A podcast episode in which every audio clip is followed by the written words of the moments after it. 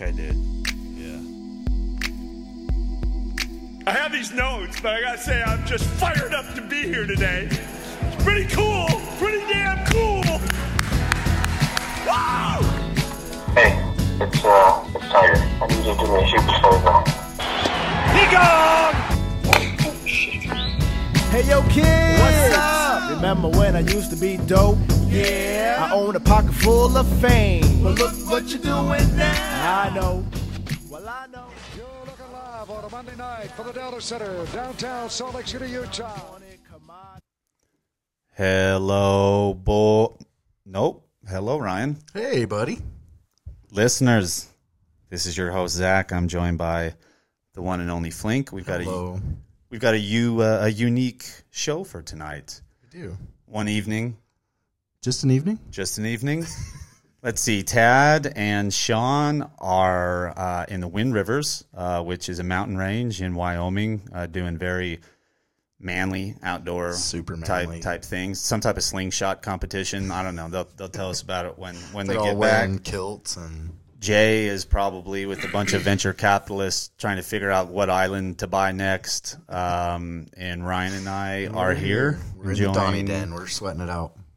It is installment. We are going to say Ryan and I were trying to figure out if we want to call it 15 or 16 for our loyal listeners. We do have a lost episode. It's Uh, debatable on what it- really it is. it is debatable. Uh, we will get some clarity on that when uh, when Jr. finishes with this merger, this latest merger he's he's working on. Is this an acquisition or a merger? It's good to be back. It's been two weeks for me. Yeah, you were out. Yeah, we had we had. I think we fined you for being out and Sean because this is. Sean's second week being out. But you guys played the eight man. That was a good excuse in my book. we did we did. It's going to be interesting with, with just us. I, I don't I don't feel like uh, we have to be as, as regimented to our rundown, but I do want to keep some consistency. So uh, let's talk a little bit about uh, the weekend. Um, I'll start off. I'll start off. I don't. I don't have weekend? much to say. Um, however, we did have an eight man match on on Friday. Uh, myself and Tad played together. I think uh, I think we won pretty handily. Uh, this was against Mountain View at the Old Mill. It was a lot of fun. Um, The good old Mountain View boys. the good old Mountain View boys. I love those boys. Yep, they they, they got on their wagons and traveled east. Who play was Shiler there? Did Mark Mark come out? No, I didn't see Mark. I didn't. I didn't see Shiler. I'm actually not sure who uh, who their pro was. Um, good group of guys though. H- had a lot of fun. Uh, the old mill. Uh, we're trying to cram in uh, a last you know two or three matches, and I think we've done a good job. Yeah. And then so that was exciting. I think I took a little break on Saturday. Did some things around uh, the house. Pretty nice little Saturday. I don't need to go into it. Before we get to your Saturday, you um, eight man is undefeated at home, right? I believe so. I believe so. And I missed the first uh, a couple eight mans, and so I'm not sure where they were at. Um, Every home course to who whatever player is always an advantage, but playing Old Mill as much as we have, I'm telling you, no one's ever going to beat you guys at, at Old Mill. it's interesting too because it you know it's not the longest course. There's not you know there's trouble, not a ton of trouble, but it always comes down to to the to the same thing. And and you know this, right? It's- To make your putts. you can make your putts, but really, it's can you keep a positive attitude about those greens? true. Um, you know That's whether true. Because if you miss a couple and you get frustrated, you start hammering them, you start hitting them. yeah. Yeah. And that's what we wait for. Whether like this last match I played with Tad, but I, I've also played with Sean this week, and you know you kind of start to hear, uh, you know, the grumbling, especially after maybe like hole five or six. Early on, it's like, oh, you know, these are really slow. Oh man, but then more putts start to come up short, and guys start to get really frustrated, and then at that point, I think is when You're right. It's just a waiting game. it, it's just it's just kind of a waiting game. But um, so I do think that there's a little a little bit of a, of an advantage. Uh, the wind blew. If Tad were here, he would tell you the wind blew that day on the back nine about as hard as it's ever blown on any course I played, and I can remember be tough. It was it was brutal. It was a lot of fun. Tad hit one of one of the best shots I, I've ever seen. It was like a four iron on number. It was number 15, the par five. I mean, the wind was blowing so hard that none of us could even come close to hitting driver. Yeah, because it's coming out of the canyon at night. For those of you that aren't familiar with that high pressure in Utah, Big dog leg right. If there's no wind, we so that wind on carry the 15 is like right into your face. we couldn't even get to the corner with the driver, and then the layup was difficult. I'm trying to think what Tad had in. He'll he'll let you know, but it was it was just an absolutely majestic shot. I mean, it was like a 35 mile an hour wind. People say that and they exaggerate. No, this this wind, no one, That everyone's hat course, kept blowing right off. It was brutal. the. It's like up on the mountain. Like yeah, for sure. Tough pin, um, you know, wind in our face, blowing 35 miles an hour, and Tad hits this four iron, just flighted beautifully, lands about 15 feet away. You know, where that pin was back left, it's like a, a coffee table. And anyway, it, it was an awesome shot. I wanted to give my brother a good, uh, Yeah, good. a good, a good shout out nice for shot. that. Nice it was, four iron, Tatty. it was, it was beautiful. Don't try Um, to overtake me for four iron champion. How dare you? How dare you? Even though I still don't even hit my four iron good. It's not true, listeners. It's not true, but we'll we'll, we'll get to that. We'll get to that, and then for me, Rye, just to just to kind of finish off like Yeah. I like I normally do. Uh, went up and uh, ripped a good ride in PC uh, with my wife uh, on Sunday, and and I love that. It's a great way to finish the week. We got on a nice flowy track, and Sick. yeah, we were we were having a good a good time. Um, to our listeners, there is a reason, strategy, strategery Strategery. why I wanted to talk about my weekend activities first, and that is because Ryan, I'm gonna ring it in. last week. Has it been last week? About about a week ago, Ryan turned 38 years old Yeah. For his birthday. The Donnie Boys, we all chipped in. We got Ryan a driver fitting, um, and then he's going to get a new driver. And yesterday, that fitting took place. And I'm just going to go ahead and pass it over to Ryan right now. And we're going to talk about that fitting and technology and, and Oh, how was it it. and how did you feel? Well, do I talk about my weekend too?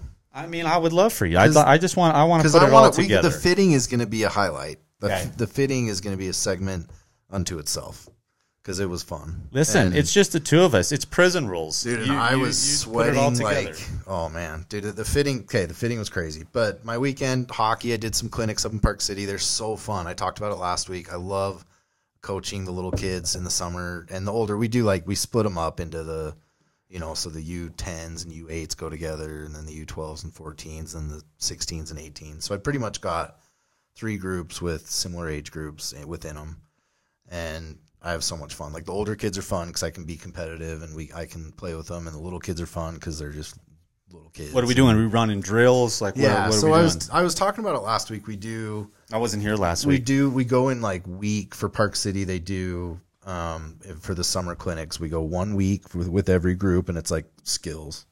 And we go the second week, and everyone does power skating.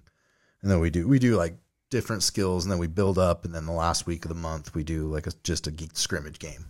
So every group for an hour just gets out and has fun. So last week was power skating. Um, shout out Shannon the the gal I do the power skating with. She's amazing, Minnesota girl, like knows her shit. She's got a couple young hockey players that are coming up in the ranks, pretty good players. So that was fun. Friday, this was honestly the highlight of the, of the weekend. So me and Jr. and our wives went to Hidden and we had dinner. We had a nice country club dinner. Lovely. Yeah, a little chicken fried steak. No, just kidding. No Are we talking like pants? That we wear pants? Oh yeah, to- no, no, no. fuck. I mean, yeah, I had shorts on, but you showered and everything. Like, this is yeah. like a legitty. Yeah. Okay. Yeah. Yeah. I showered and put my put my ponytail in and pulled my hair back. we had dinner, but it was quick. We just like had a quick dinner to eat basically, and then we got out on the course and played like a sunset nine out at Hidden Valley. It was so fun, dude. And I played so good. Like I birdied we played the lakes and I birdied one and that par five, it's like dog leg right, hit a good drive, laid up to like 75 yards, and then hit a really good shot, like eight feet, made my putt. Par number two, that par three over the water, Hmm. tough. Like I overshot it and then chipped on. I hit it in the water when we played. And Bev parred that hole too. That's the only reason I'm telling my score. So It's amazing. Bev freaking made a legit three there, like a really good three. And then I birdied three, and then I made a bogey on four, but it was a good bogey. I mean, I made a good putt and like could have been worse. And dude, I was playing really good. I, I don't, that never happens when I just go out. But do you know what I told Jr. is that's how I fell in love with golf. Is it was us playing. It was me and you. It was Tad. It was Rudy playing sunset rounds at Old Mill with no one out there, and with no one behind you, with no one in front of you, just hitting shots, being enjoying nature, just enjoying the cool summer nights that we do have here. I, I don't know. That's how I fell in love with golf. And so when I play at that time of night, I just like get really comfortable. I know that sounds weird. No, not at all. Good like- vibes it's too. not Bev, too Bev was hot. there. I'm sure Bev helped Oh, like bring you Oh, the good totally. vibes. The like- music was bumping. Like me and Jay had a couple drinks. Like, yeah, dude, it was awesome. So shout out Jay for inviting us. We, me and Bev kept joking that we had to drive a long way from where we live by the Maverik Center to get out to Hidden from Valley. the flats. from the flats. but we made it, and I appreciate Sarah and Jr. inviting us to their club. That was awesome. It was Cool. super fun. So I also wanted to shout out. I went to my I went and saw our boys at Sushi Groove and, and Dave. So if you're a local homie here in Utah, go check out Sushi Groove. Big supporter of the pod, and I'm a supporter of really good sushi and a good friend. So shout out Sushi Groove and Sugar House if you're if you have a hankering for some for some spicy tunes, then you know where to go. Um, and then yeah, I did the driver fitting yesterday. I was just so excited to talk about it. I, I know that it wasn't necessarily a part of the weekend, but I think Oh well, it was extended. yeah, it, it, it was it was extended. So I yeah, I guess I guess to set it up, uh, free plug here. Uh, it took place at Impact Golf Yep. in in in Draper. Yeah, shout him out. Derek Fox was the guy. It's it's our buddy Jr. You know, really good friend, and he's done some stuff with Jay for some fittings for him, and and supposedly he's he's the guy. Like he's he started this company, started Impact Golf. He was a college golfer, local dude, played up at Weber State, and he was super cool. First time I'd ever met him. He I know he plays a lot out at Hidden and and plays some games with Jr. and like and Jay's buddies, but it was a really cool place, really cool facility. He kind of walked me and Zach through there. Jr. left a little early and and showed us some things they're doing, some new new equipment they're getting in, and and it should be. I mean, it already is a really awesome place, but it was it was really fun, dude. It was it was crazy. I've never done anything like that. Yeah, I think I think maybe for the for the listeners and and um, myself, maybe the best way uh, to go about this is for me to just ask some questions. So Yeah. let, let's begin with this pre-fitting. What were your fears and what were you thinking?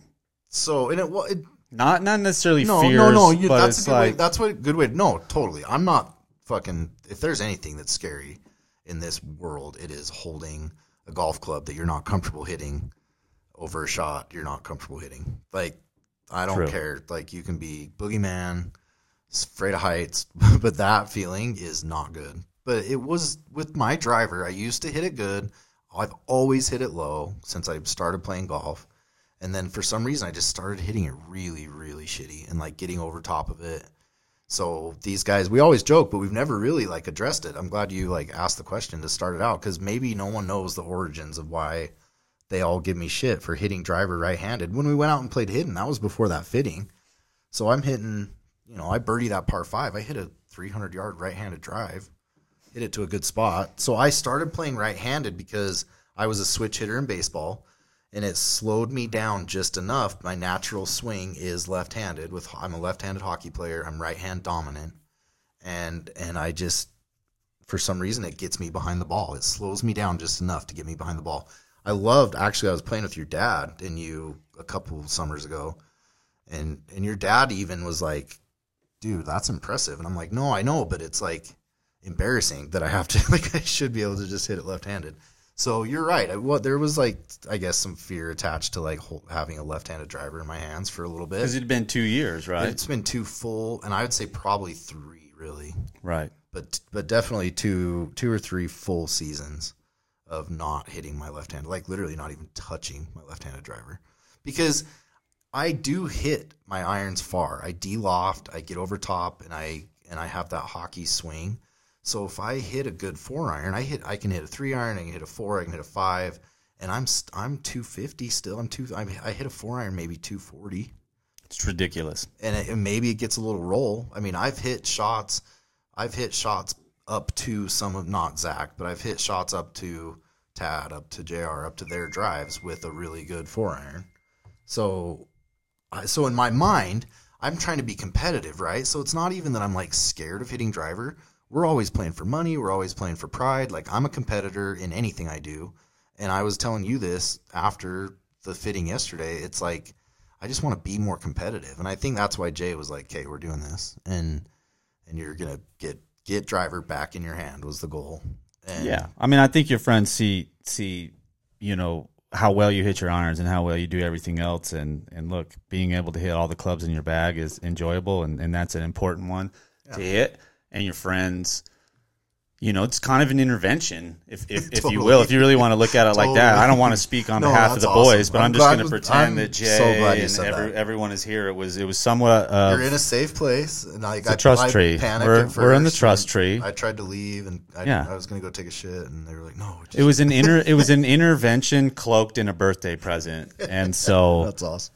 However, You guys are smart. the kind of nerdy part of it was I've, you know, Ryan and I, um, we both love golf. Uh, I've never really been fitted for anything. Um, you know, I've seen it. I know you kind of felt the same way. We understand, Yeah. like, kind of how it goes, but that was the part I was curious about. And so, yeah, maybe you can kind of just uh, tell the listeners, like, I've from start to finish, kind of what Derek had you do without breaking it all down, but and then just kind of talk about, because yeah, because I want to like I want your perspective too from Sure. being there and like seeing it and sure.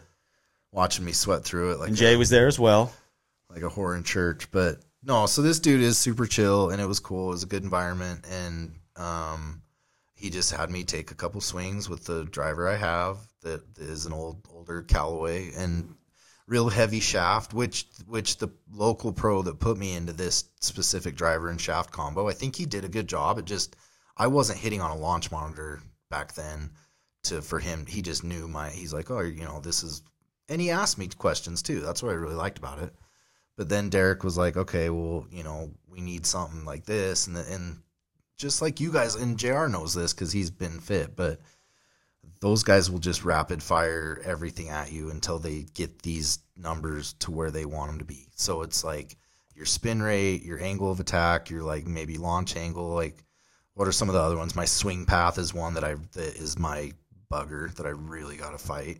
Was it Smash Factor? Smash Factor. That, That was re- I that was the really one that- good. I kept I was doing good on that. Yeah. I don't even know what that is. What is Smash? maybe Factor? maybe maybe what we should also do is I'll interject real quick and Yeah. I'm going to tell the listeners the, the the main issues you were struggling with. You know, really elevating the ball. The very the all the reasons that you hit really long, impressive iron shots. Those are the same reasons why you struggle with your do- your driver. You don't necessarily want to de-loft your driver. It's my swing path and my face angle combined were equaling straight. And kind of a yeah, kind of a low hook, and and so Derek uh, was trying to just kind of help Ryan elevate it and get his kind of um, shot path a little bit more consistent. And yeah, just started rapid firing shafts. So what clubs did you hit? I mean, I know we're not gonna you know we're not gonna talk about this for a long time, but I it, it's fun to kind of go over it. so Start you off with a Callaway. yeah, Callaway, um, Ping, and then those he had me in two different TaylorMades. Um, the Stealth, both of them were stealths, but they were like two different stealths. I don't know what, maybe a loft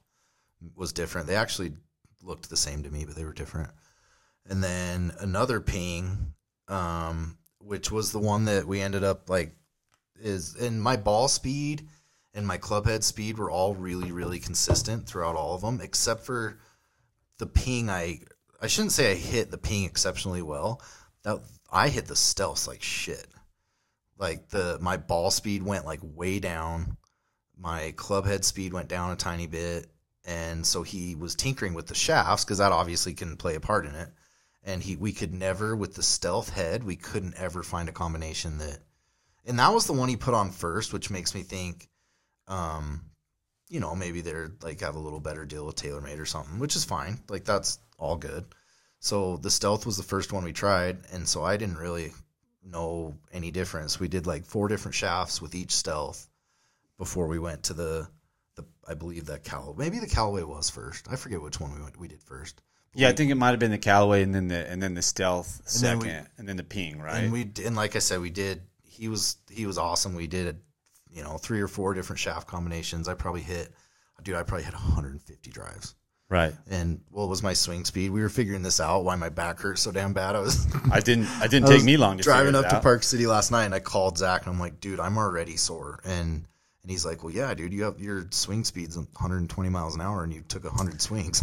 It was. It was. I think when we got in your early swings, uh, and Jay can um, confirm this. I think next week, but I think the early swings you were around 112, maybe 113, but we were actually trying to get you and, and Derek to slow Yeah, down a little bit to sync your hands up with your Yeah. body, and so you so were my best actually, drives were lower. Your, your best drives ended up being around, I, I think it was around 104, 105, 106 miles an hour. And then I think that's where that smash factor comes in. I think it's it's like the ratio uh, of like your, your swing speed and your ball speed and, and kind of syncing that up. He So- kept saying I was. uh, He kept saying I was doing. He's like, that's really good. He's like, you're.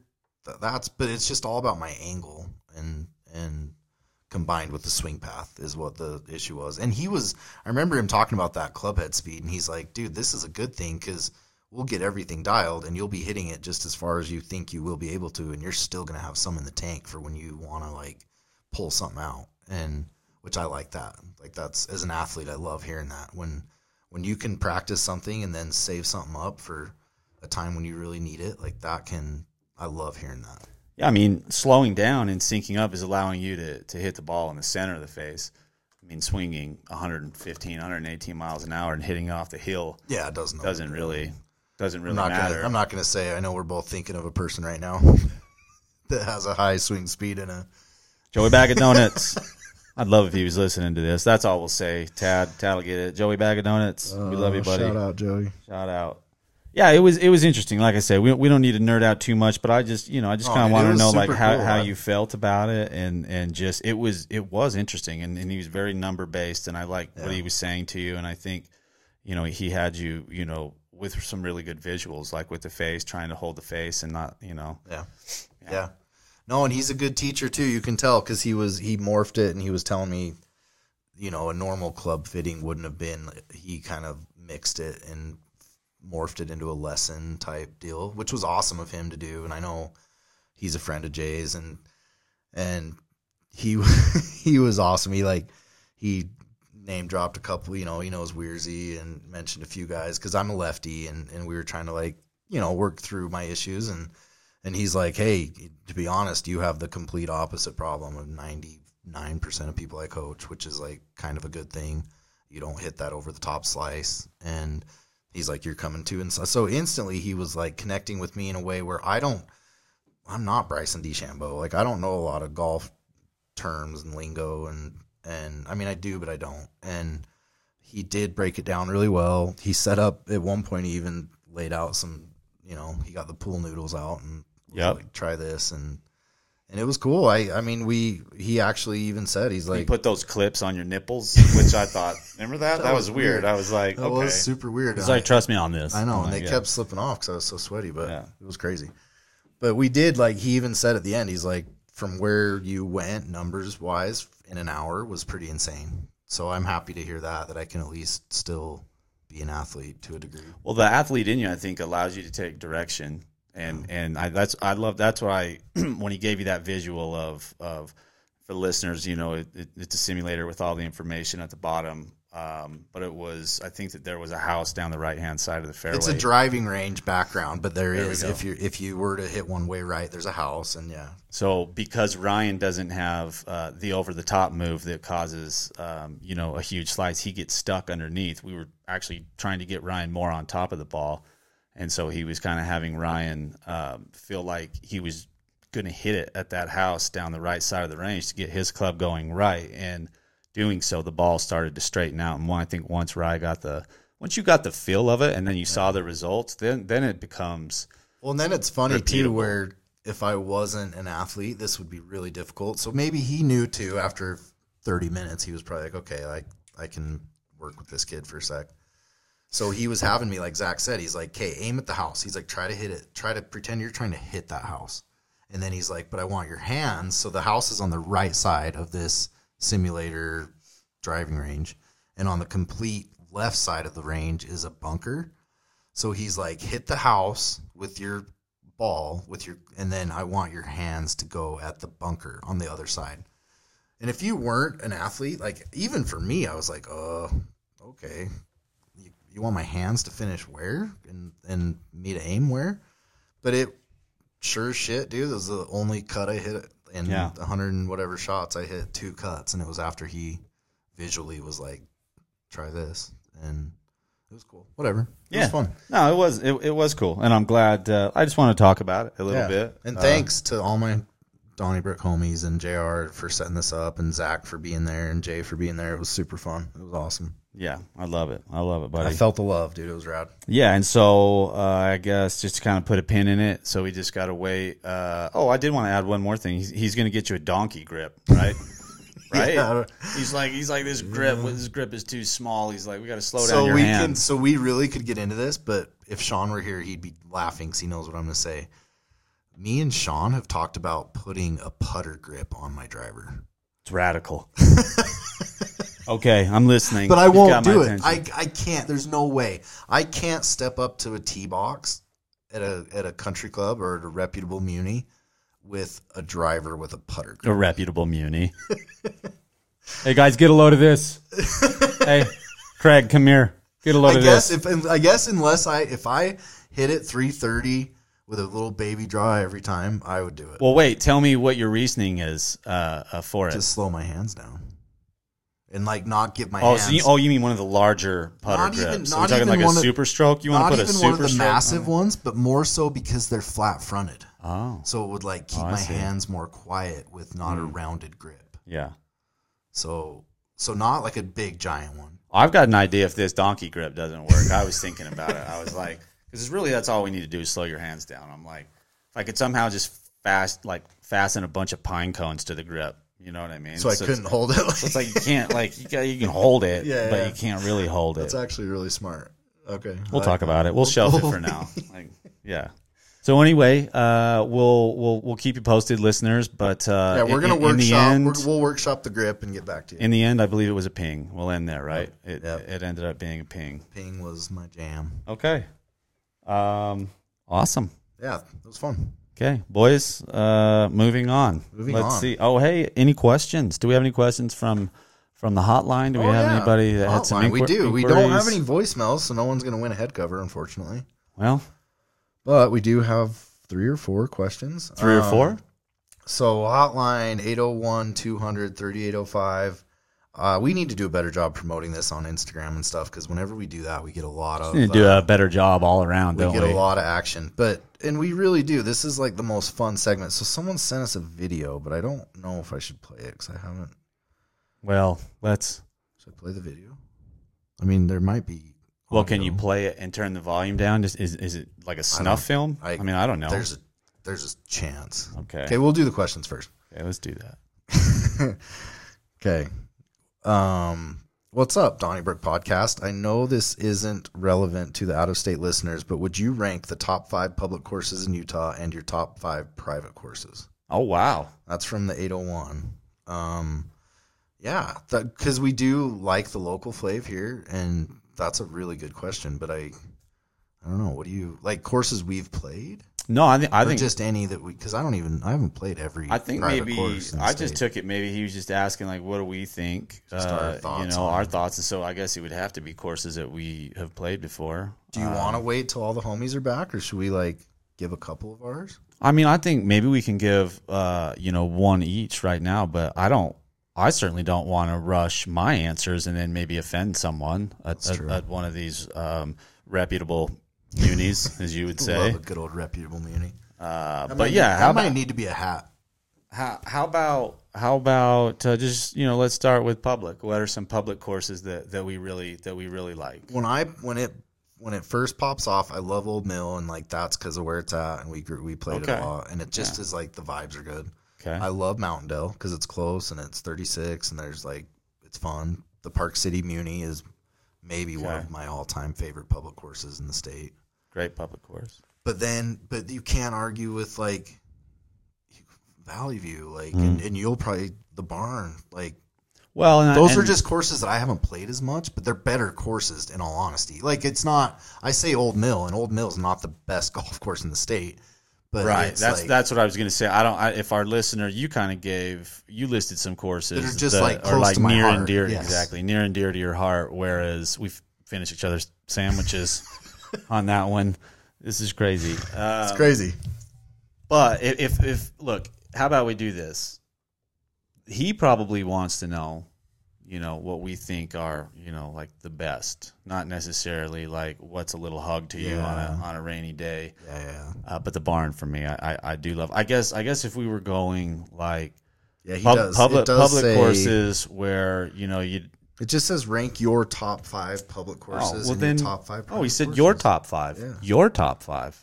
Doesn't say best. It says. So your- you know what I digress. Keep going. So you I were mean, at you know. were at the barn. I just, I mean, not like, but if, but if we were, I think it's a very legitimate thing to put them in two different categories. Like what we think is like, hey, if you're in town on a business trip and you've got four hours to kill, Yeah. or if you're on a golf trip in St. George, or you know, there's like way different ways to think about this question. I know that usually, you know, throughout the years, whether it's us or like even my dad and I, like there's a few courses every year that we always try to play. Um, like Birch Creek is a good example. Yeah, Like I've never we, we love it so much. It's it's so sick. Like that's awesome. You know, there are some really good public courses in terms of, you know, Wasatch, Soldier Hollow, go down south, Sand Hollow. There's a lot of good public courses here in Utah. There's so many. But what I think we'll do I mean, is- there's none at all. I can't think of any. no, at least a couple though. Yeah, I mean, we'll talk. We'll talk. We'll talk to the boys because I think that's a great question, and I know it's going to create, you know, some, especially if we start getting at like what's better. Uh, but if it's just, you know, what do we think? Yeah. I so mean- we just tossed a few into the Muni salad.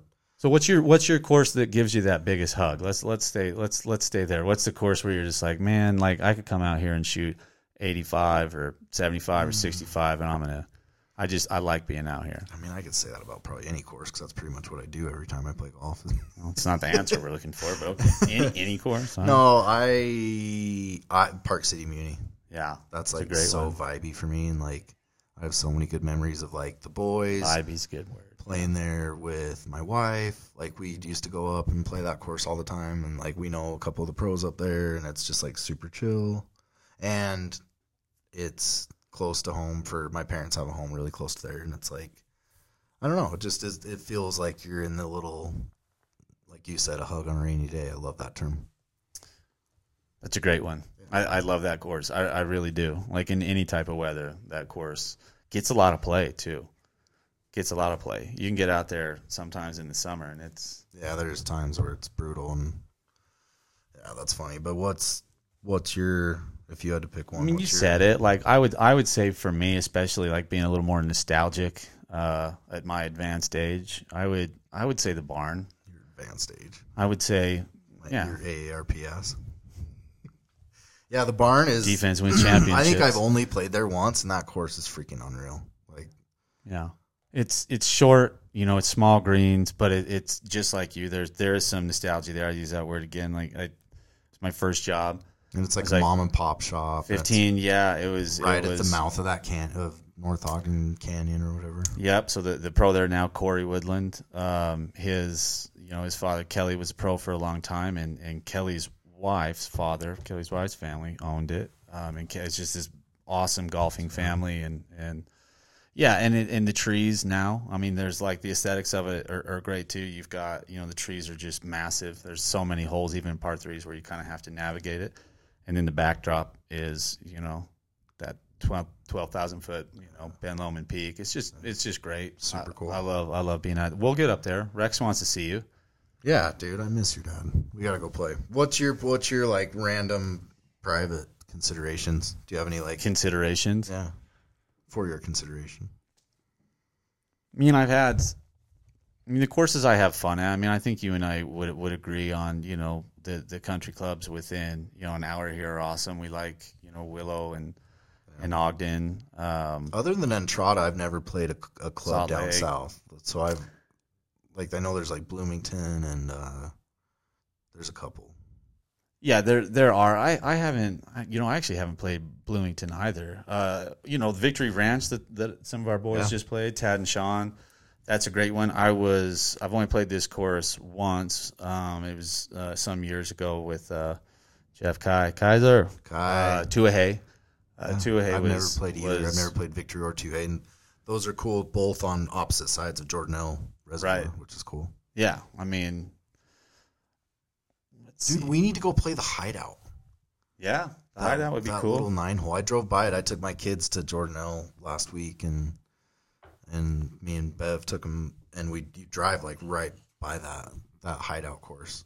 I feel like that's like a hidden gem that we don't know about. That's a great one. You know what we need though? We need when he gets back. We just need Tad here. Tad, Tad's, Tad's got like context about all these places. He's. He, he's played them all. He's Uh, like Nibley uh, for the history because because again we do have a lot of rich golf history in this state, so it's tough to, especially with the public courses and the country clubs. You know, like you, Ogden Country Club, the oldest club in the state, right?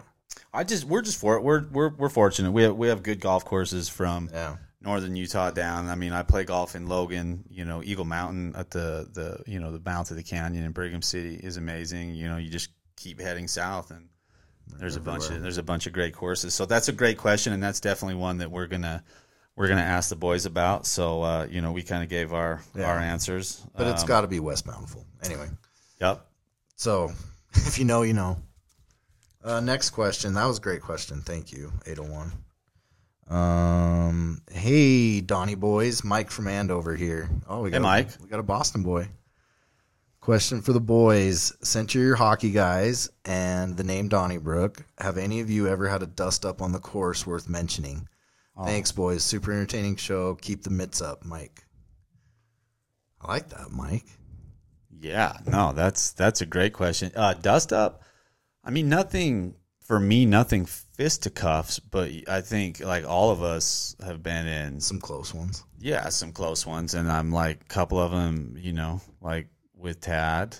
Um, it was like Tad and I years ago. Like it was like Tad and I years ago. We're playing um, Mountain View. I think it might have been with Mark and, and one other person, and somebody on hole 17 i guess thought like I th- and tad hopefully can confirm this that like tad's three would like that he hit landed a little close to this guy and I, I do i do remember i don't have a lot of great details from it other than this i, I do remember I've got a couple really good ones. I just this. remember this guy going off, and then at some point, like Tad and I just kind of let him, and this guy was like kind of threatening, like what he was going to do, Yeah. and who who he was going to talk to. And at that point, Tad and I, like, you know, one of us looked at him and said, "Well, we're fucking playing with the head pro. He's right there. You can go tell him." he was like in our group. I mean. But it was just little things. Leave it to little, Tad. Little, Dude, I- little, little things like that. I'm sure as you're So as you're good. as you're telling me, I'll I'll try to kind of think through some. See if you can come up with another one because instantly I've got a couple that, and one Yeah, of them's like super recent, dude. And so, so two summers ago, but it was the very end of summer. Me and Zach Mickelson, our other Zach buddy, we are up at Park City. It's funny we were talking about Park City, and you saying it gets played a lot. So there's a twilight right there. So if you want to go play twilight, it starts at seven or whatever. It's cheap. You got to walk, play as many holes as you can. And, you know, it's like thirteen bucks or whatever. But we had a tee time, so I know Zach knows the assistant pro there, Sean. Shout out Sean. And I I had a tee time like a few days before, and it was the last tee time before twilight. It was like six forty or whatever, and it was during COVID too, when the tee times were like way spread out. So I'm I have my rocket box on my 4Runner, so I can't park underground there. And if you know the Park City Muni, it shares it it shares a parking lot with like Roost Chris and like Hotel Park City, and there was no spots. I can't park in the underground because I have my rocket box on. So I pull up the road into the neighborhood and I park up by the driving range, and I run down. So I'm running a couple minutes late by this point because I've looked for a spot, but it's still, say. but it's still our tee time is 6:40. It's the last tee time before before twilight, and it's maybe 6:45. So I call Mickelson. He's there. I say, pay for me, say what up to Sean. I'll meet you on the first tee. So I run down. It's 12 minutes before seven. We get down there, and there is 25 dudes standing on the tee box waiting for twilight. And the second seven o'clock hits, it's like first come, first serve, and they start going, right? So they're all just sitting there. and I and I fly up to the tee box. Mickelson's sitting there in a cart, kind of not, you know, just like off to the side. And I walk up and I wave him up and I tee my ball up and I start doing my pre-shot routine. And I get up over the ball and right when I'm going into my backswing, I hear this voice behind me go, "You're not even going to look back here?" And I stop my swing and I turn around and I go, "Excuse me?" And he goes, You're not even going to look back here? Do you not see the line of people waiting? And I looked down and I had like an Apple Watch on and I looked at my watch and it was, at this point, it was like 650. And I looked at him and I was like, What makes you think I'm playing Twilight? And he's like, We're all waiting for Twilight. Like, I don't know if he was a little confused. Right. Right. And I was like, I have a tee time before Twilight starts. Do you see our cart right there that I just put my bag on? We're not playing Twilight. And I fucking lost it on this kid. Oh, I love it. I love it. I went ape shit. I was like, you need to be nice to people. I'm like, it's a piece of shit. Like, I, I fucking, like, I, I don't know what I had bottled up. Yeah. I probably hadn't played hockey in a couple weeks and I was a little tight. I unloaded on this kid. It's healthy. And dude, I was, and he fucking sat down. He like sat on the grass. I was like, you fucking piece of shit. And none of his buddies, like one of his buddies was like, we're good, we're good. And I'm like, I don't think we are. Like, and I, People was- just people right off the bat just bring that fucking negative energy to the golf course, and, and it's I, like and I will say, our buddy Zach is six six, two twenty five. he's a big boy. We call him Big Zach. He's a big boy, and but that didn't, I seriously would have fought every single one of those kids right there. And I told Zach, I'm like, dude, I haven't had one for a minute. Like while I was talking to the kid, I kind of went into like hockey like freak out mode. So I don't even remember saying this, but he told me I said this after. So I was like talking to the kid and telling him like he was a dick, and I was looking back at, at our buddy Zach, and I was like, dude, I haven't had one in a sec. Like I want Right. to fight him, Right. and Zach I- was I like, need this. And, and Zach was like, dude, like you scared like that kid literally shit himself.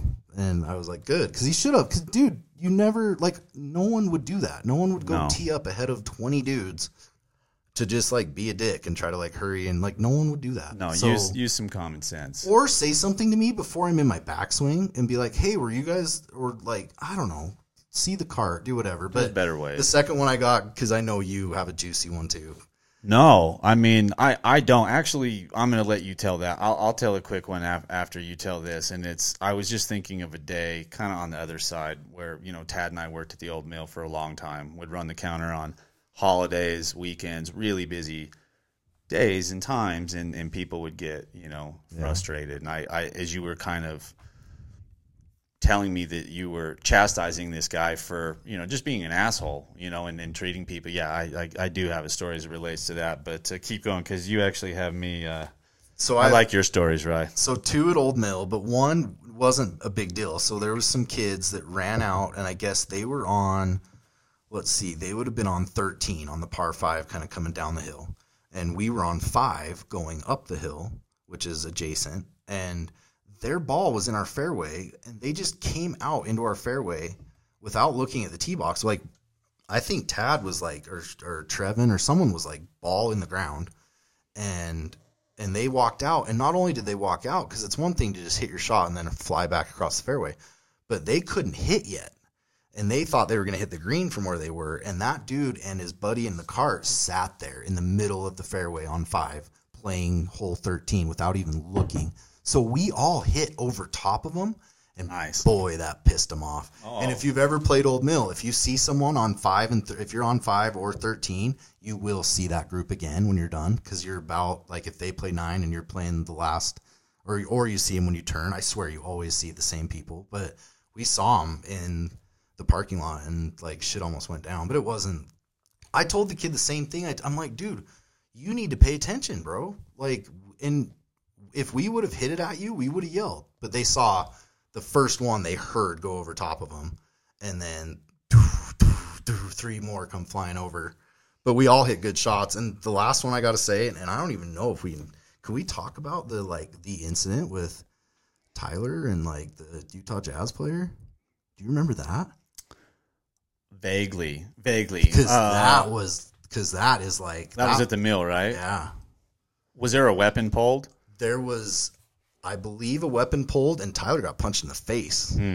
Yeah, we'll look into that. We'll talk to our we'll talk we'll talk to our producer um, when he when he gets We might not be able to talk about that. when he when he gets back into town. Yeah, I, I knew that as you would talk, I could kind of flip through and think, and like, I, I do have a. I, I mean, honestly, listening to you, I mean, those guys were idiots. And by the way, that happens like every day. I know. uh, on- at that course on that hole.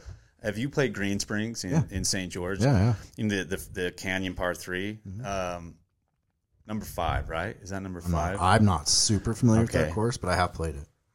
Well, I'll look it up. Uh, for our listeners, it, it's it's a pretty stunning hole. Southern Utah, Red Rocks. Uh, the tee box is on one side of a canyon, and the green's on the other side, and it's actually quite the drive to get from tee box to green. Uh, the cart path, you know, goes I was just severely there downhill. too. And is yeah. it the blind shot that you? Well, that's the following hole. You go back Oh. over the canyon, but the par three is just, it's not very long. It's, you know, probably anywhere from about like 150 to 170, somewhere like that. But it's, it's, it's a very severe looking shot just, just with the canyons. But so I'm out there playing with my friend Ian. Shout out to Ian. and Ian and I hit our tee shots and we are driving to the green. And as I said, it's a pretty substantial drop to get down in the canyon and then back up we get up to the green um, and we notice that there are our balls and then two other balls on the green. Like, what the fuck? And so we go and we mark our balls and we look at those two balls. I don't even think anything of it. We hadn't looked back, and I think we did something with the golf balls. I think we uh, we just tossed him, tossed him to the side, and went on to start, you know, playing our shot. We thought we heard some yelling. We kind of looked back, and there were a couple of guys, and they were kind of like waving their arms. We, we weren't really sure because again, they're on the other side So of the canyon. they were like on the whites or whatever. So they're on the tee box, yeah, of of the hole, and we we finish. We go back to our car. The following hole um, is a par four, and you come back across that canyon. yeah. What a lot of people do is, especially if they're walking, um, there's a little bridge that you can take to get across. That way, they'll after they play the par three, they'll bring their clubs over there and then just walk with their driver, you know, all the way back to the tee box, so they don't have to carry their clubs that far. Well, that's pretty much where our tee shots ended up. As we were teeing off on the next hole, hit our shots, they're in our fairway. We get up there, these guys just start going off on us about like how dare we move their golf balls like that was their ball on the green, like what the hell are we doing? And I, I was jaw dropped. I looked at this guy and I said, "You're playing behind us." I said, "Wait a minute, did you you tee no off?" clue I said, "Did you tee off while we were driving to the green?" And he goes, "Yeah." He goes, "You obviously don't know golf." He's like, "The group behind you always has the right to come up." And I said, "What?" Yeah. What? And he said, "Yeah, the group behind you can come up whenever they want. You know, it's, he's talking about pace of play, and and you know, so I'm they like. I, obviously, and a lot of our listeners will understand, but this this was his argument, and so I said to him, look." There are times when you can be waved up. I'm like, but there's communications between the two groups. Um, and anyway, I mean, it's just it, it didn't come to you know any any fisticuffs, but it was one of the most bizarre situations like I've ever been in for him to just think because we weren't on the green, the green is open, Yeah. and and he's fine. But yet we were just supposed to know that, that he had hit up. It was it was it was pretty bizarre. That that falls under the category of just people not paying attention and being like No, because he could not paying attention no, to life. Guys like that are just fucking been, idiots. Like, realize, yeah, he was just being a dick. That's true. Well, Mike, great question, and shout out Andover if he's talking about Andover, Mass. Thanks- thanks, Mike. I don't know any other Andovers, I don't either. so shout out Andover. Okay. Um. Now we got. Hey guys, just started listening to you guys a couple weeks ago, and I love the show. Keep it going. My question is, what do you think about the lawsuit? Ooh, I know He must have snuck this in. that Like, some of the LIV players players have brought against the PGA Tour. Thank you. wow. I mean, that just happened. So he must have, uh, or he or she must This have just this yeah. was today. This just came in today. cool. I mean, I don't know how much how much you've seen. Right. What I saw was that it's a it's eleven players. Um, the, the names I saw right off the bat were Phil Mickelson, uh, DeChambeau, and Gooch. These are eleven players um, that are on the LIV Tour that have been suspended. So I think there's a little hiatus going on in the LIV right now. So they they've filed suit against the PGA Tour because they think that it's unjust that they can't play, like for example, in the FedEx Cup playoffs, right? Yeah, and I don't know a ton about it. I know me and Jr. talked about it a little bit last week, where it's an antitrust lawsuit, mm-hmm. and so they think they had lawyers probably instantaneous, like right when this went down. They're all these. I'm sure it was anticipated by the Yeah. PGA Tour. And, yeah, exactly. Everyone's Both been sides. preparing for so, it. So with that being said, I think they tried to figure out which avenue is best, and they figured this is the one where they're independent contractors. Like they shouldn't be able to be like blackballed out of their own business, out of the what they do for a living. So, dude, I I mean, these dudes make a lot of money. I've I've had to hire a few in my day, and attorneys make a shitload. So if that if this is going where it is, I'm assuming they think they have a case. Yeah, and I mean, I it, it will be interesting. I mean, companies can do what they want. I mean, we've we've seen that, you know, But in no, things but nonprofits can't. we've seen throughout. But I mean, they they are not an employee of the PGA Tour anymore. They now, you know, this is what I read by the way uh, today, just like the little Mm-hmm. Yeah, bit. 'cause I don't that, know- that that's like what the PGA Tour is, I guess, kind of saying is that you know they're they're not you know they're not employees of ours anymore. You know, they're not they're not affiliated with us. I think you're right though. Everybody knew it was coming. The PJ Tour sounds like they knew it was coming. We were just kind of waiting. Um, it, I mean, It's crazy though. it should be. Yeah, it, it should be interesting.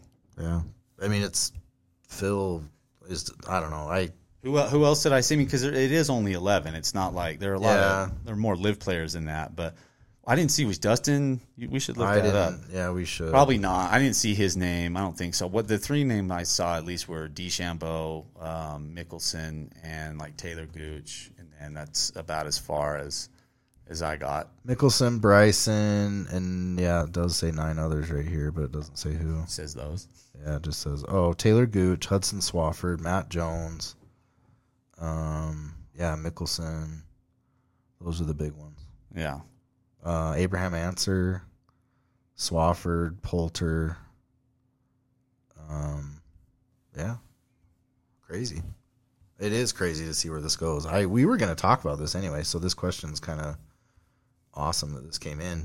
Um, but that's what you know. That's like the big talk right now is because what do they even do? I mean, like no one. They're still making money, so it's not like they're really stopped being able to feed their families or something crazy. Yeah, you know what I mean? Like I, don't, really know how I quite feel about Yeah, it. Like, I don't really sure have either. a strong one about this, but I do know that like you know the the PGA Tour had been saying for the longest time, like if you do this, this will happen. So it's like all of them have known, whether or not you agree with it, that this Yeah. could be the penalty, like a, a suspension. So I mean, there's that, and I mean. I don't really like you said. I mean, it seems like they want everything. They want to be able to, to go over there and, and take the money, do what they do, and still, you know, play over Play, here. play in the majors at least. But I, I thought there was more things to figure out than that. Like, and I thought Oh, there was like sure world ranking is. points and Yeah, stuff and at, at, big at part some point. and like, But that's why they're, and I think that's part of. I think that the world rankings point points comes in with them like kind of blackballing the PGA Tour was like colluding to make sure they didn't get Yeah. rankings points. You know, or well, yeah, I mean that's like the the main leverage, I guess the the DP World Tour and the PGA, you know, kind of have right now, right? It's like that was like the, the thing that needed to fall, but. I mean, i- i- the playoffs are coming soon. So, do you think that some of these guys, like, I mean, if, if your world ranking was frozen or something like that, let's hypothetically say, like, quickly, like a judge was like, oh yeah, like we agree with you, guys can play. Like, are you telling me that like Taylor Gooch and these guys have they like would they have qualified for the FedEx Cup with what Yeah. they did prior to joining the LIV? yeah. Because I mean, doesn't it start like or if they're saying based on like their performance before LIV started, maybe they would have qualified right? or something. Right. I don't know. You know, I mean, like you can shit, you can sue for anything. I guess. I don't know. I it does say in here. This is crazy. It does say, um, the Masters. It said we did not disinvite Phil. Phil reached out and said he wasn't playing. According to I, well, I figured that's well. Ridley, said that the chairman or whatever. I mean, that might have been that was obviously the Masters, you know, in April. That Oh, maybe that was, it like the what, what other major was it? Then then was it another major didn't let him come right? Or did he like pull out of all of them? Yeah, so I didn't, you know, I think the Masters would have been he was still kind of hiding out, like laying low, going therapy or whatever. You know, I, I don't know. He said he that's what he said, right? I don't know what he was doing, but well, Yeah, then you had, let's see, you had the PGA. I'm trying. Oh, that's right. That's the one that he didn't he didn't play because he was the defending champion. Yeah. yeah, yeah. We're just a little slow tonight. That's right because that was a big I deal. just He couldn't had- remember if he pulled out of all of them or if or if any of them were because he. Well, I think I think he chose not to play in you know the I think the Masters. Well, shoot, you just read that, so I'm sure that's the case. Yeah. But I do remember the. I just didn't remember that. It, it, I guess it had I been. misremembered. I don't know if it if it had ever happened before. The, the the defending champion, you know, didn't show up the following year, and you know, it wasn't like he was injured. So I do remember there was like a lot of talk that you know it was it was kind of a bummer that he that he wasn't there. So Yeah. okay, we're gonna we're gonna keep we're gonna keep an eye on this. Yeah. So anyway, back to the question. What even was the question? Oh, he's like, "What do you think about it?" Yeah. Yeah, I mean, I think I think I don't know. I don't know what to think about it. well. Well, we said I don't know that we have like right now. I don't know that I have a really strong uh, opinion yet, but there's gonna be there's gonna be more to come. So, hey, listen, let's talk about the Rocket Mortgage. Yeah. What happened there, Tony, Tony? Anthony, That was awesome. That was in Maine, two weeks in a row, right?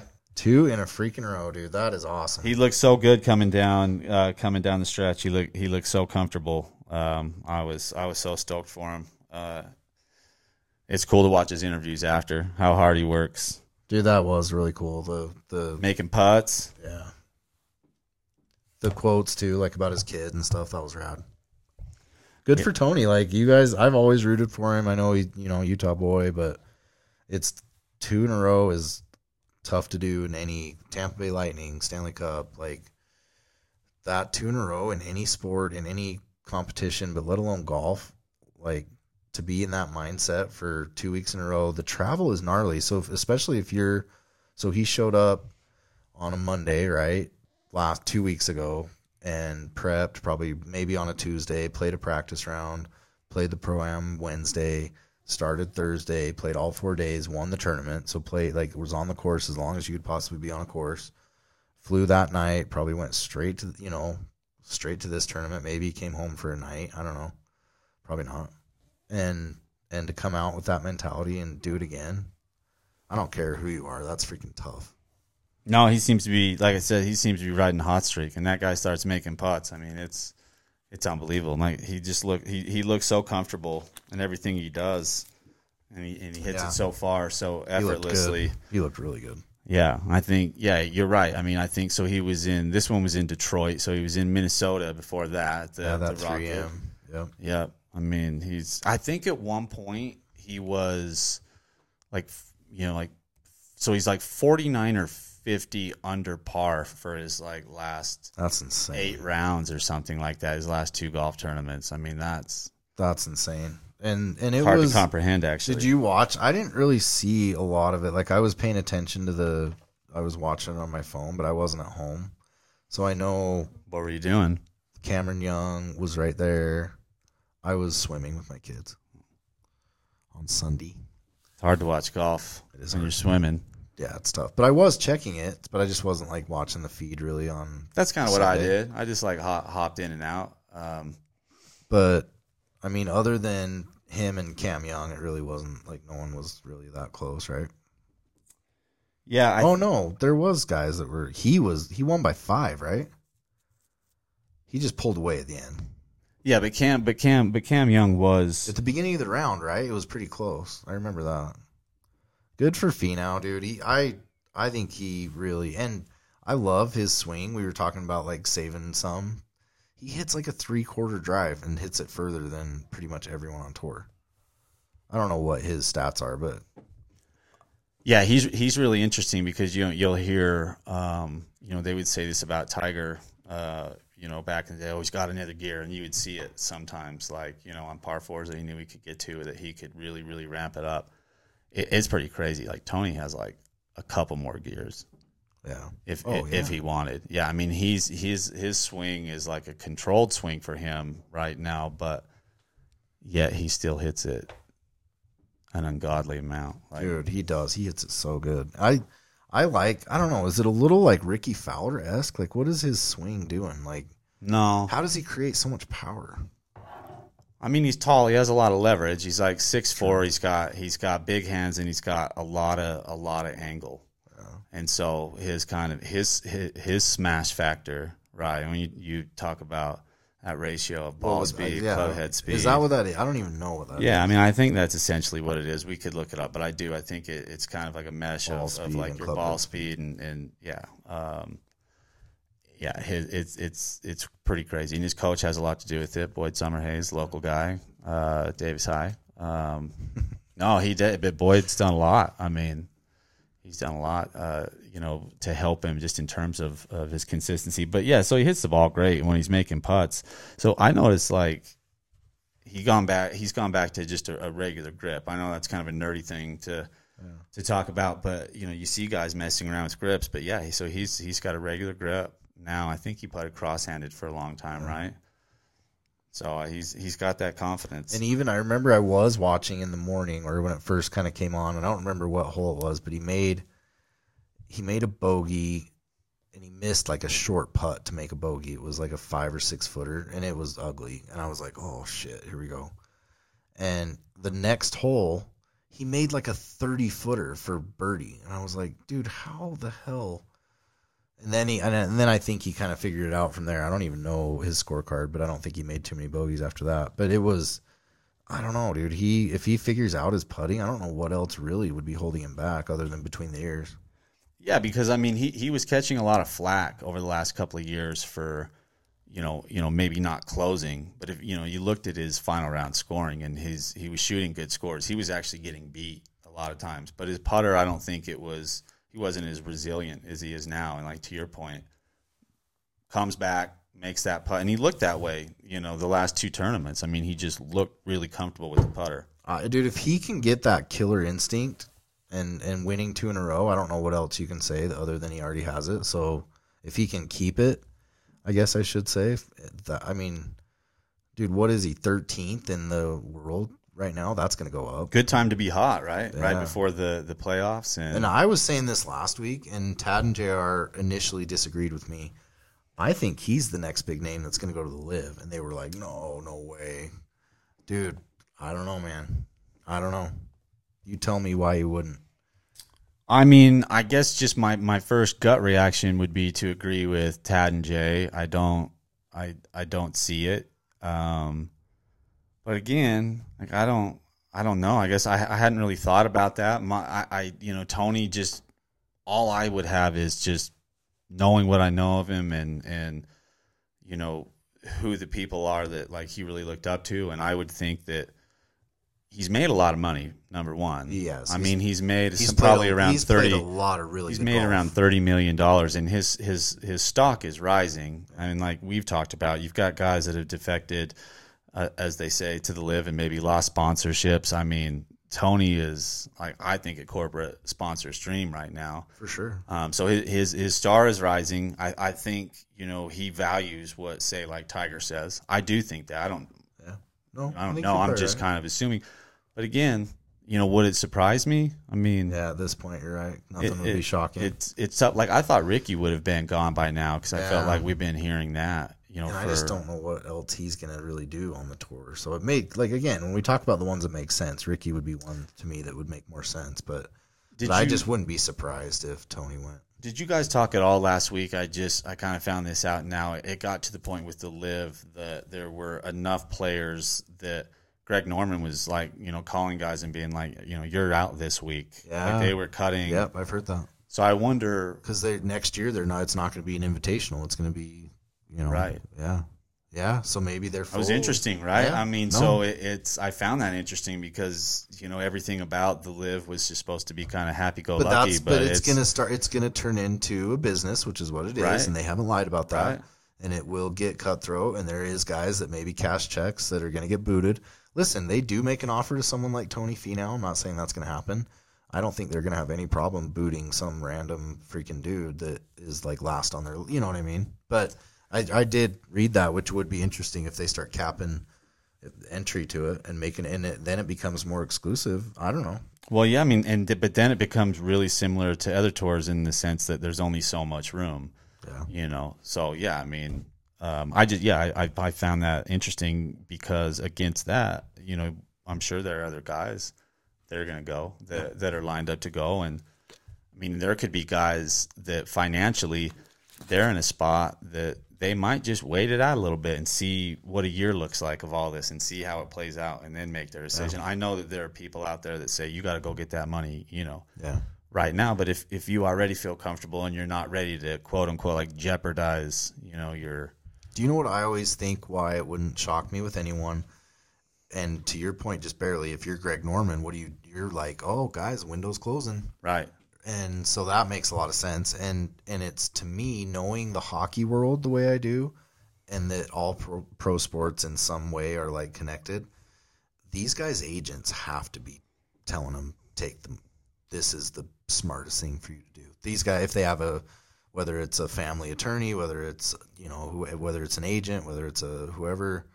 Um, I don't know how many of these guys. I know a few of them represent themselves, but I can't imagine some of the top tier guys do. I, I guarantee most of these guys have. I actually I I, I would have to do some. I some know quick, I do know a few guys that represent themselves, but I, you know, if they do, I, I just know that that the the family thing, whether it's, I'm not saying these kids, their parents are like, hey, you got to do this for me or for this or for that. But if you're an agent, you're pulling for it, and those guys usually in a player's life, an agent's a pretty big. An agent's a guy that's probably been with them since college or since right after, like since they turned pro. And I don't know. I don't even know. I don't know if Tony has an agent. I don't know if. Oh, I mean, he he definitely has an agent, but what I was going to say was I don't I don't know who represents himself uh, themselves like like Lamar Jackson. Um, but I will tell you, and I would what I was going to say was I, I could do some quick research, but when early on, when a few of the big names on tour were announced that they were leaving, you know, to go to LIV, actually one of their agents. Um, I think they parted because of that, and this is and this is why. And I heard, um, you know, Nobilo or somebody like that saying that. I don't know who it was, but uh, essentially he was saying I that look, this this particular agent has spent his entire career um, working with these corporate sponsors here in, in the U.S. So the last thing he wanted his player to do was give up on that because you know a lot of these sponsors have they're dropping these guys when they go. So I know like that particular agent. Um, yeah, they, they parted, and it wouldn't be that difficult for me to find. But so yeah, I'm sure Well, there that's a good are. I'm sure I- there are agents that that say you got to do it, you got to do it, and then there's probably some that feel differently because that's just how the rest of the I just can't is imagine world. most so if you're that that agent is an outlier because if you got if you look at it from a straight business perspective, that you're gonna get new sponsors. I'm sorry, I'm not. I, there's gonna be sponsors there that still support you through LIV, and there are. I mean, like oh, these these guys are still doing their thing with a lot. You know, like you said, some of these some people have pulled out, but the way the contracts are structured, that's all the a- you know. An agent wants his player to earn a number based on his performance or- his previous performance, like any other sport. In golf, you're always like, well, hopefully you're still good next year. Hopefully you're still good next week. Hopefully you're still good in a month. Unless you win a huge marquee event, then that money ain't guaranteed. And the corporate sponsors, I'm sorry, like you can go speak at some country clubs, but unless you win like a major or more than three or four tournaments, you're not like really going to make the sponsorship dollars that these top couple percent of PGA Tour players do.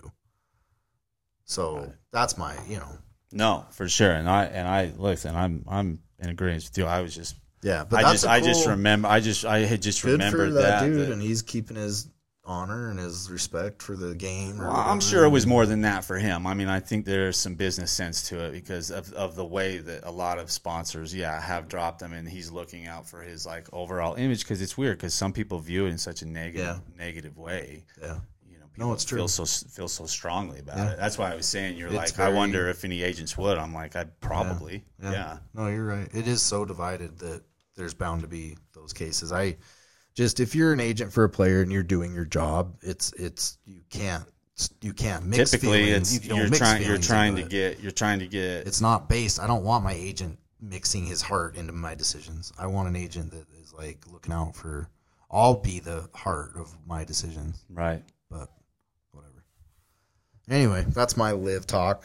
Well, we do. Yeah, I was going to say you got to transition into who won. Who won last En- week? Enrique. He he he loses the uh, the Ryder Cup captain uh, label, so to Wins so to speak, and, four mil. and then just cruises right into a four million dollar So win. awesome. Good for Henrik. Good for Stency. I still haven't really seen His- much of any of these. Have you? So, that finish is so ugly, though. do you watch? Do you watch these tournaments? I watched the first couple days. Do you I just go to their website or do you go to YouTube? YouTube. Yeah, just you? YouTube. Yeah, And the coverage is awesome. yeah, The guys are good. Uh, um, Feherty was really good. cool. Yeah. Oh, he's on. Yeah, Yeah. that's right. Yeah. Yeah. I'm still hoping they get Barkley. I well, he said it's not happening now. Is he? I just I just heard he was open to it. He Because, was. Yeah. and he's like the number would have to be right, but I can't imagine they didn't offer him a big number. Right. I actually. So he You couldn't look at. do, Look, you've got your So he computer. Look it couldn't do TNT and LIV. They wouldn't let like I it was don't. one or the other. I don't even know if it got that far. I thought he was just kind of waiting for an offer. But I mean, you know, go to your magic box there, and I'll just keep talking. You should be able to find So- it. You're right. Says he's with Turner. Yep. But I think that's recent. I mean, I think what you're saying is Yeah. true. I think that's just been in, in the This last just like a couple days ago. couple days. Yeah. Huh he just said basketball's given me every single thing in my life. It is the best for me. It is best for me. Um, staying with Turner for the rest of my TV career. So they didn't offer him enough money. So I guess. I met with Greg and I told him yes, I'm in. In a win-win situation, Barkley said Thursday. If they offer me something good, that's great. If they don't, I've got a great job There at TNT. so they. So I mean, So it wasn't enough. yeah. But maybe TNT. I mean, what do you think a dude like that makes? Like more than ten a He- year? I mean, he he makes a good amount. I. I mean, I don't know. We could we we could look that up, but Yeah. yeah, I mean, and maybe that's what I'm saying. Maybe that's what. Just going back to it real quick. That that that one particular player's agent was saying. I don't think it was feelings. I think he was saying like, I see this being more lucrative For his business. for you. Yeah. Yeah. I don't think he was like. Yeah. He's like, we've developed over the years these relationships. That's what I'm saying. Yeah, and so he's like, for you, maybe they looked at the money that was offered to him, and he's like, no, no, no. I I see that it being specific more situation was Right. Yeah. But with Barkley, I, I kind of said that jokingly, but you essentially just read that. He was like, if they offer me something Yep, great, that's awesome. But if it's not, and not, and good on Barkley to be so blunt Open. that it's just like these are two opportunities. yeah. Like Jr. was saying, he's like, if I work for Amazon and Google offers me more money to do my same job, I'm probably gonna go to Google. or Agreed. Whatever. Like doesn't matter.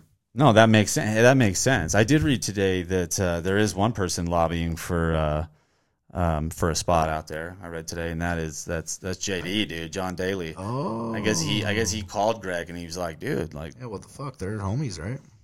well, I don't know. Well, doesn't sound like it, but I guess John he would love to do it for obvious reasons. You know, good money and and whatever else. I can't imagine that wouldn't be good for business. that's what I was kind of thinking. But Daly said that um, Norman just Norman actually said you're too old, and he, just said no. You know, we've got enough Damn. guys that that want to play. But I don't know if it was that harsh, but that was like the quote. you I wonder know, if that- he just can't shoot the scores and it would just be like too hard to have him out there. Or, that, or I don't know. I saw the other day he got a hole in one in some celebrity tournament or some barefoot. He was like barefoot. Did you see that? I did see that. That's awesome. I did see that. He's such a cool dude. So I could hear like I like the kids in the background were like screaming, right? Like, ah, yeah. I've read his book, In and Out of the Rough. Honestly, Life and I, I Times. kind of agree with you though. Like, He's like the perfect mold. for I don't it. know, and, unless unless he's worried that John might like, I don't you know what he'd be like worried. pull out of tournaments or like you know Yeah. because John does things like that from Yeah. time to time, or if he just or if it is just like a quality of golf uh, situation. I'm not sure, but I do know that John's not coming out of the his daily trailer. daily comes with with some fans. Yeah. you know what I mean. And I think his fans are a very They go they go NASCAR heavy. think it dude. would be- They're like yeah. Kurt Busch fans too, man. They travel. Kurt Busch. I don't know. That's the first one that came. Yeah, I, I actually like Denny Hamlin, but I didn't want to throw him out there. God, two really good NASCAR. I would have said Cole Trickle, fictional Colt, NASCAR. Colt Trickle. fictional NASCAR. Ryan's like. Richard Petty. The King wasn't he just in the news? He's, is he still alive? Actually, I don't believe so. Oh, so dang. Sorry. he could. I mean, no. But he's got. You know, we go into NASCAR right now. R.I.P. King. Some, somehow we transition into NASCAR. That's when we really know Oh, we're just like awesome. going off. That's amazing. Hey, Richard Petty's still alive. Is he? Holy shit, Richard Petty. Where did you see? You were right. Where did you see him? I don't I remember, but I shot in the just saw like he was. I just saw something that he was doing. Damn, Sure, wasn't Dennis Eckersley. they do look strikingly similar.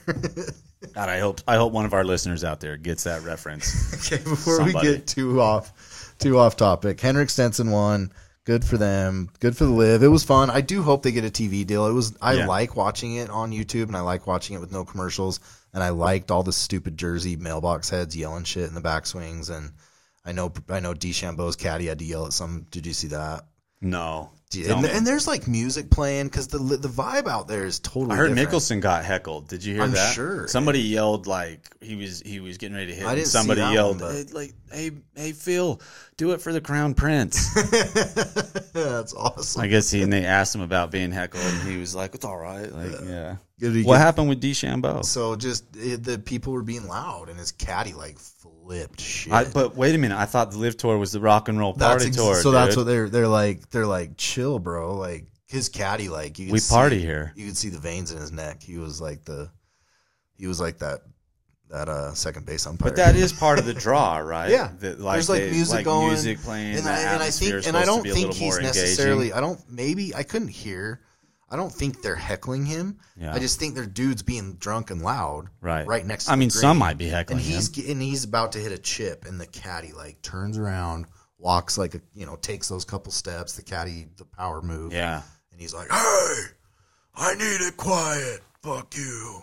Like, and and everyone's like, but no one's being quiet. Like everyone's kind of like, "What?" Like, dude, like, What? Go back to the PGA, bro. Like, if you want, Right. if you want the quiet signs. No, I didn't. I didn't see that. I Yeah. didn't see that. I, you know what I do like? I like how simple uh, the LIV's website is. Yeah. Like when I go to the PGA Tours website and I'm like trying to pull up the leaderboard, half so the time, like right before I go to click it, like the screen changes and I fucking We talk about the tech with the PGA Tour, and their app is really shitty, and Yeah. yeah, it's stupid. no. I mean, it's really simple to go website leaderboard. And how right hard is it these days to like, dude, hire someone to do it? Like, we're not asking you to freaking reinvent the wheel. Just like make Right. a good website that's easy to navigate.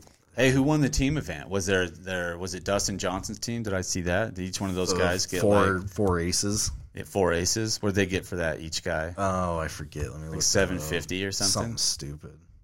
Something stupid. Um, let's see. Was it was was it the four aces? I don't even know. Um. So Stenson he wins three shot lead. Um. Dude, I don't know. Where does it show the team event? I just see all the shit about. That's Oh, right. Stenson, yeah, so it is. So it, it Dustin Johnson uh, and his his four aces, which is comprised of uh, Patrick Reed, Taylor Gooch, and Pat Perez. Each got uh, seven hundred and fifty of the three million dollar first place prize, so you were right at seven fifty. That's and awesome. then Henrik got the other four. what did Pat shoot? Freaking seventy nine. Can we find that out? Yeah. That's so good. Yeah. Did Pat high seventies his way into another seven figure check? Absolutely, he did, and and that's a decision he made. That's Hell yeah. good. And Pat's agent is. That's what's cool about the team competition too. Is like that's why I think that's why I think I like that aspect of LIV. I like that they do Yeah. different. I really and you and I have talked about that. Yeah. Um, I think sometimes when we're on the podcast and we try to like you Well, know you we, we try to like debate each other, it might seem like we're we don't you know we're not on the same line. But honestly, Yeah. I think the LIV the creative things that they're doing. Um, Well, I did like. you hear what? So Greg Norman on during an interview said that that was a result of a year of polling. There, he was like, we polled hundreds of thousands of people across North America, and that was like one of the resounding suggestions that people wanted to see was a team event. Was some like something built with a team event also Yeah, another another wrinkle, something else to So, kind of cheer for, be motivated about. Yeah, like listen to your fans. something else to bet on. listen to the people that watch your sport maybe like do what Yeah. football does and literally cater to before betting was legal it was so catered to betting before even before that and like give the fans what they want Right. i don't know it's not that hard i feel like I think you're right. I think you're right. All right, what do we got? Well, More yeah, LIV? I think I think no, no, I think I think we're good. I think we're good on. Uh, do you want to you want to wait to do the picks? The, no, should we do our should we do the bet, Yeah. do our picks for next yeah, week? let's yeah. Listen, I want you to get into a little hockey off season, so let's uh let's go through the bets. Obviously, we can't get in touch with the boys right now. But we can talk about last week and Zach collecting the win with. I did take Finau. I did take Tony. It was a victory for both of us.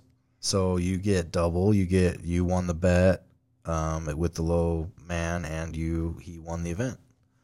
So that's a twenty dollar bet from each guy. Did we do the LIV too? That's a good payday. We did do the LIV, and I don't know where Tad's notes are, and I don't remember who. So we might I have to, took like- Dustin Johnson. Did you?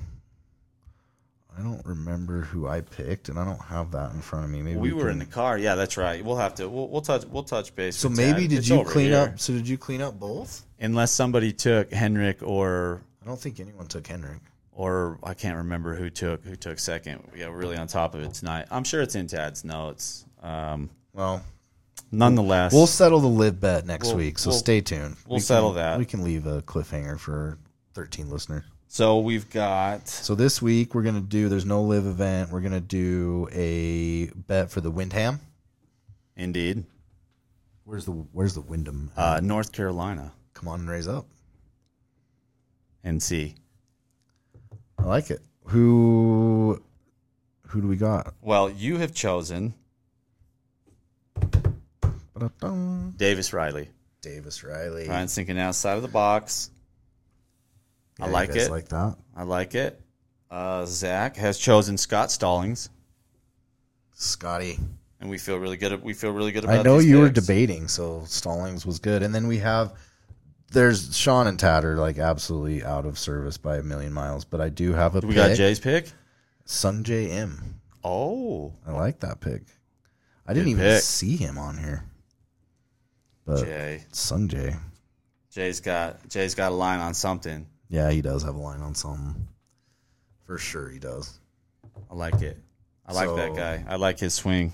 I don't know what is this course like. I don't know who won last year. Is there like a is Um, there a line on? I know Will's out. Zalatoris is favored. I definitely think it's a course that Oh, you're gonna a- have to go Is it a Donald. Ross? It is a Donald Ross course. These guys, these guys make a lot of birdies out here. I don't think it's a particularly long golf course, so yeah, you are going to have to make a lot of birdies. Over the years, it's been fun to watch because it's it's generally the last tournament, so it's it's kind of a last ditch effort for some guys trying to qualify for the FedEx Cup or you know just trying to Yeah, trying to make something happen at the very end. get so some points and get in. Um, Webb Simpson. and I believe he's won it before. Webb is, I think, he played at Wake Forest. He's a North Carolina guy. I think it's good vibes. 2011 Yeah, he won. it's good vibes for him. Yeah, so maybe a dark horse with Webby. Yeah, I like that. Hell yeah. Well, it'll be fun. I don't know how my guy's going to do, but Well, you can't backtrack now. no, I can't. I'm going with him. Davis Riley all the way. Alabama boy. I love it. Did you? Did we have any other bets that we wanted to get to? No, I don't think this week. I think we are going forward. Me and Zach have a good idea that um, instead of just picking the winners for the PGA Tour, I think we're going to mix it up and do a combined bet. So we will do, we'll pick a winner each of us for the PGA, and we'll pick a winner for the LPGA, which um, we also have done this week, and we will play those combined in like a team kind of format. And maybe a LIV if it's possible. Yeah, So like we, we would pick a player and then combine their scores, uh, and then the lowest Yeah. cumulative score I, I really like that idea. Win something. And then that's cool. a fun way. We'll like obviously the hockey season will start in a couple months, and, and we're gonna do some fun betting segments around the NHL. But for the golf, I think that's a really good fun thing moving forward is to do pick two or three, and then yeah, you've got to like have everyone play good. anything you know to bet on. Yeah, that's true. I think- I think the could guys will be in. curling. What can we bet on right now? Like, there's got to be like a Cuban League baseball game going on right now. Hey, I love that uh, you were talking about some potential hockey bets because I wanted to ask you. I wanted to make sure we, we, we get into a little hockey talk, brother. Um, what's going on with the off season? I know I don't I don't I'm not really hip to all the signings, but I do know that like this is the time of year that you'll see some players move around. Yeah. Correct? Yeah, give us give us some of the the, There's the been news. movement, and there still will be a bunch of movement. The the big ones right now are maybe one of the best defensemen on the market was um, Klingberg in Dallas, and he signed with the Ducks. So I believe he signed like a two year deal, which is pretty team friendly, and see where he's at. I can't don't quote me on that. He might have signed a longer deal than that. Um, so Klingberg to the Ducks, I think that's a good pickup for them. I don't think they're the the rap on him was is he wasn't going to go anywhere and be a number one. So there was no contending teams that were probably going to be really keen on signing Klingberg, even though he is a good defenseman. And I would say, in my humble opinion, he's definitely like a third defenseman, maybe a two. He's kind of a power play guy. He can put the puck in the net.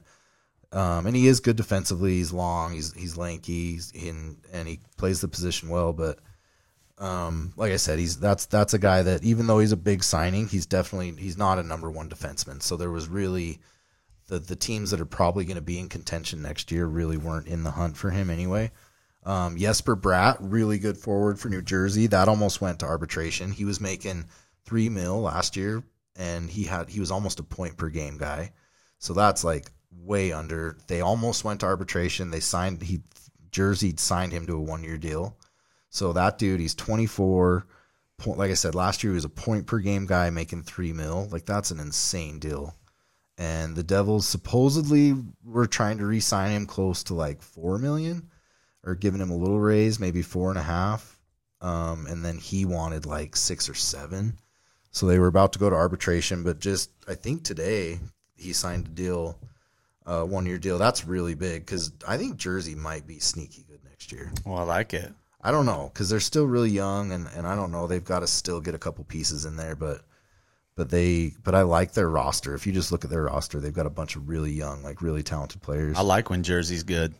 Um, the other big one that still they in the insiders claim this one's a done deal, but Kadri to the Islanders. So if you guys remember Kadri, I do. causing the, the I do, in fits the and all those series against Edmonton, against uh, um, in the finals especially. Like, I mean, he was just a beast against Tampa, and he missed some time, broke his hand, came, Well, then he got had surgery, came back in the playoffs. Right. Like, he was out supposed to be a six week thing, and he was out for like two weeks. So.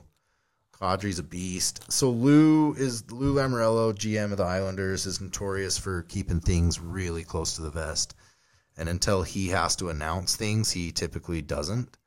So the fact that Kadri hasn't, uh, you know, signed anywhere that anyone can claim in the media, they just assume that he has signed, and they just haven't announced it um, in New York. So Kadri to the Islanders is supposedly where that one is. Um, I know the I know Jay. I wish Jay was here this week. I wanted to talk to him about a couple of guys from Boston maybe coming back now that that uh, they've fired their coach at the end of the year. I'd be curious. I don't really know a ton about what they're thinking and, and their management, but I know Jay's pretty keen in on, on the Bruins. So those are the big deals. I mean, we'll look ahead to um, everyone's you know training camps will kick up here in the next month, and and then I think rosters will be pretty solidified. So I would say by next week we should hear a little bit more and have maybe a couple more stories. There's a couple ugly stories out there that I'm not going to get into tonight, but maybe we can oh build up next week. giving us a tease.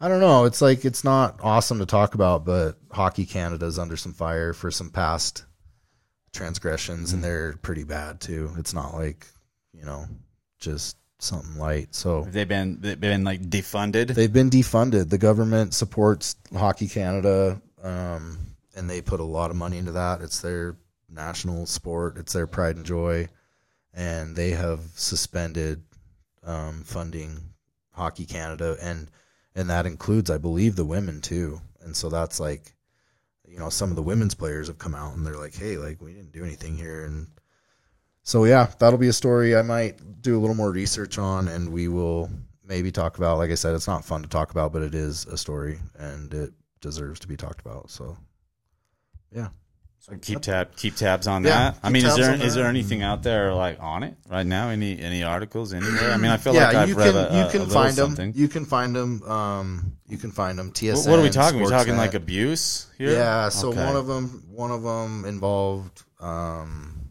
the the World Junior team from 2018 Okay. allegedly sexual assaulting a person, a young lady, Okay. Like and coaches, players, he, or are we talking players and then players somebody, and then some Yeah. and then maybe some you know they're calling for everyone to step down so Gotcha. maybe there was some maybe there was some cover up and and another one there's two i mean there's another one from from my birth year the 03 canadian obviously i'm american born but the that year i played against a lot of those canadian kids and that 03 world junior team at an event supposedly was a lot of underage drinking and, and another assault took place and and after all these years uh, someone has stepped forward and and put a name and a voice to it. So they'll be heard for sure we'll see what happens I mean, you know, you live long enough. All these large organizations, like no one's impervious to it. Somebody. there's a along the lot on is- this too there's a lot on this too i just i just randomly Yeah. threw it in because it's definitely like in the news but Yeah, you and I will keep. Yeah, we'll Yeah. keep. We'll keep tabs on it. It's not something you want to uh, uh, speak about unless you can speak about it intelligently and with facts. So, yeah we'll talk about it Yeah. Well, I'm glad. I wanted to at least. Uh, I wanted to get a little hockey in. Uh, gotta get a little puck It, it does. It does warm my heart to think about the Devils, just because that's kind of the time that, like, when when we were friends. You Yeah. know what I mean? Your dad was still working for the Devils. Like when I say when we were friends, when we became friends, when we kinda became when we first kind of Yeah, I used to rock a lot of Devils gear.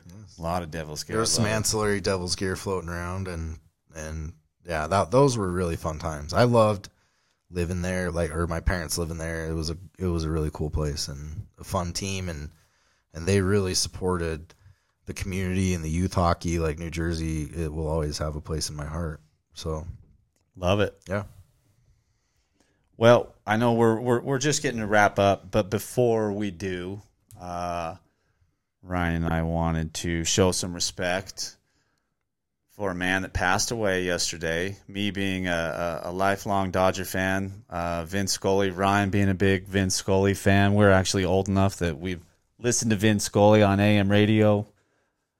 My dad grew up listening to him. Anybody that's a sport fan of a, a, sports fan at a certain age would definitely know his voice. So, Rye, what do you want to add to that, brother? dude i do i i like i'm i always joke that that that's my my secret nl team is the dodgers like i root for the twins minnesota guy but but i do love the dodgers it's it's a fun team to watch we we you see a lot of really good players they're an organization organization that more recently has has paid a lot for players. But even back in the day like manny ramirez going back to you know maybe what was that 15 years ago like those teams i feel like every era the dodgers have had a competitive like awesome roster. And then tommy lasorda maybe one of the most awesome coaches managers baseball just people to ever exist. Like that whole era was awesome. Like their history their stadium one of the three remaining stadiums that are you know the old school what is it wrigley fenway and Dodger. and Dodger Yeah. Stadium and Blue Heaven. So and the voice, like His like- voice like encapsulates everything you just said, like, all the history. we were talking about like what other we were talking about masters, like what else? Like the dude did everything. Yeah, he did. He, I mean, I think he was in the business for you know sixty years. You know, Dodger games. He he he did. He did the Masters. I'm sure he did. Um, think he did just about everything. Yeah, yeah, he literally did everything. But sorry, I'm trying to pull up a clip. Yeah, what are we can- doing? We're paying homage to Vin, and I was and we're we got an ad. Sorry, sorry about that. Oh, I was an ad. But the impact will be But real. I would is. like to hear this. Which which one are we the pulling? up? voice is iconic. Should we play it? Yeah, I'd love to. Well, oh, am I going to guess which one it is? Well, it's the only one there. Well, it's one only of one. one of. Sax waiting on deck, but the game right now is at the plate. 88 World Series. High fly ball into right field. She is